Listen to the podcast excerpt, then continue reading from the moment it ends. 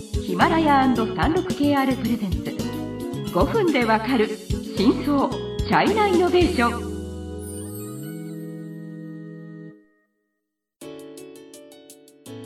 皆さんこんにちは。36KR ジャパンの委員です、はい、日本経済新聞の山田です。はい、今回は、えー、と生活関連サービス、えー、とメイトアンの、うん、えー、3回目ですね、はい。はい前回は、まあ、メイトアンの事業と創業者のその話を簡単に説明しました。はい、で今回はもうちょっと具体的なそのサービス、はい。まあ具体的なサービスというかそのストーリーどうやってこう成長してきたのかをはいはいはいえーと説明したいと思います。うん。はい。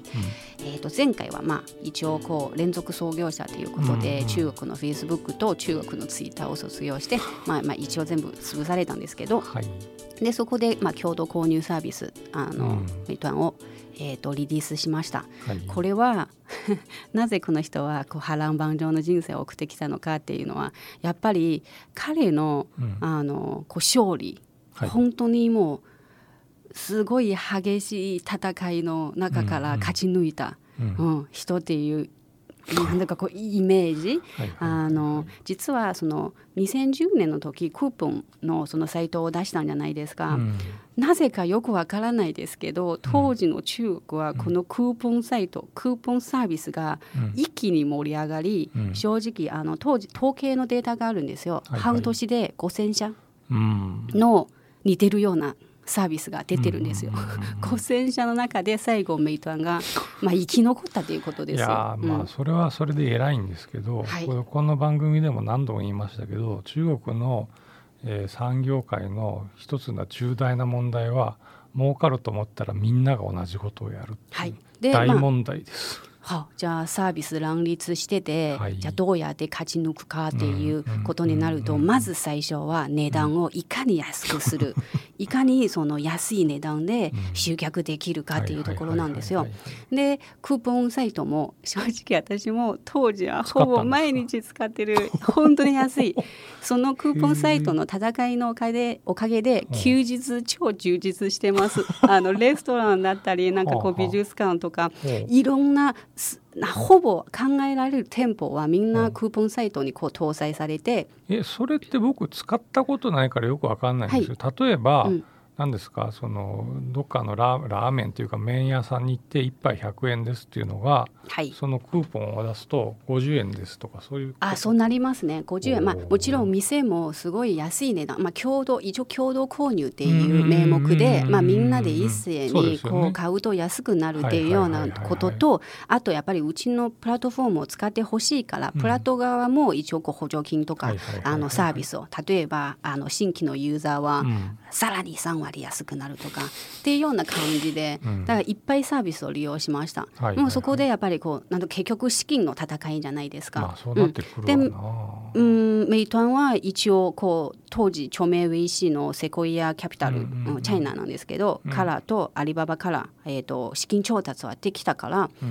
まあ、一応まあお金のバックアップもあっていわゆるシャオチェンってやつ承知承知お金を燃やしてお金をよくはい。シャオチェンと中国語で言いますけど、ん。お金を燃やす、多分皆さんも番組を聞いてて、まあ、大体多分わ分かるようになったと思うんですけどこの中国ではやっぱりこう集客最初はやっぱり人を集める、トラフィックを獲得する。でそのためにいっぱいお金を燃やすっていうような、まあ ね、やり方なんですね。そう。です。はい、36KR ジャパンのサービスコネクトは最先端の中国のイノベーションやテクノロジー企業情報を提供しています。中国での事業やパートナー企業の探索などヒントになる情報が満載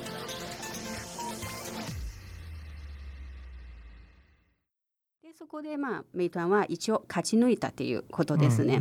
はい。でえっ、とじゃあメイトアンだけだとまあクーポンだけだとやっぱりこうどうしてもやっぱ拡大はできないじゃないですか。うん。はい。で次に狙うのはフードデリバリーなんですよ。はいはいはい。でメイトアンはフードデリバリー市場にこう実は参入した時は、うん。今アリババに買収された、えー、とウウールマウールマっていうサービスは実はもう大体1年2年ぐらいそうあったんですよ。でメイトアンはやっぱりあのまあ資ぱりそう金力ね。資金力と今自分のプラットフォームは結構レストランとかの情報がいっぱい集まってるんじゃないですか。だから延長点ととしてフードデリバリーはとてもやりやすいっていうところであえて入ったんですよ。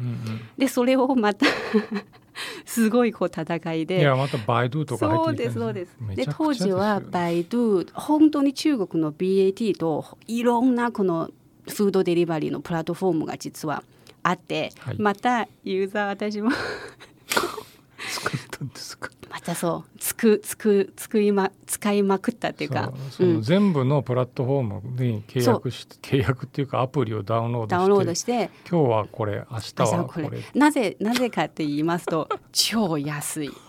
はい、例えば弁当をこはい。う注文するんじゃないですか、はい。20元じゃあまあ大体300円とか400円のものは、うん。安い時は50円とか30円で買えるんですよ。しかも届けてしかもけ届けてくれる。30円ですよ。で考えられない。だからうん。中国人は割とお大手が戦うのがこうメリットとしてはすごい安い値段でサービスを利用できる。まあすごい市場経済化してると言えるそうですよっちゃ言える。だってディディもそうじゃないですか。ですけど。ディディもこうタクシーを乗ってて大体まあ多分ね100円で3キロ5キロ普通に行けるっていうようなまあビジネスモデルだったので、はい。フードデリバリー市場もまたそういうような感じででまたそのメイトワンが勝ち抜いたんです。中国経済のさまざまな業界や企業紹介最新のイノベーションやテクノロジーを徹底解説5分でわかる真相チャイナイノベーション。この番組の最新のエピソードはヒマラヤで配信中。今すぐヒマラヤのアプリをダウンロードして要チェック。つまりそこでもまたシャオチェンをしたわけじゃないですか。はいでシャオチェンしてあの弱ったらその弱った相手を買収するとかなんかそんなパターンですよね。そうです。まさに、まあ、そこで大きくなってあの、まあうん、この先ほど言った実はまあライバルでもこの口コミサイトのこのん。大众点評うんうんをえーと買収したんですね。でもそこで有名な事件としてはえーとまあもともとアリババはメイトワンを支援したんじゃないですか。うんうんうんうんうん。でその大众点評との合併の時は実はアリババは、アリババはやっぱりこうえっ、と EC もあってこうアリペイもあって、うん。正直もうちょっと自分の業務を生活関連事業にこう導はいきたいんですよ。だからうん。メイトワンは結構いいそのまあ窓口、まあ、まあうん。だからまあ当時。アリババはこう独占したかったんですねうん、そのメイトワうんうんうん。ン。ただまあその合併の話もあって、当時はテンセントも実は参入してて、うん、でメイトワンにも投資したいみたいな。でアリババはもうテンセントをダメ、まあうちのそうお金しか受け取らないみたいな、で結局ワンシン氏はちょっとなんていうかそれが嫌だみたいな、でテンセントのお金を受け取ったんですね。でそれでアリババを敵に回したっていう。めちゃくちゃだから今のメイトワンの一番の敵はアリババ。だからアリババの事業とメイトワンの事業はほぼ完全にかぶってるっていうところ。じゃないですか。まあ、時間になりましたのでごめんなさい。今日はちょっとな 興奮して いろいろしゃべったんですけど、はい。まあ本当に面白いまあ一応ちょうどその時代を生きてきたので、はい。結構生きてきたのねっていろいろ。もうすぐ死ぬみたいなこと言わないでください。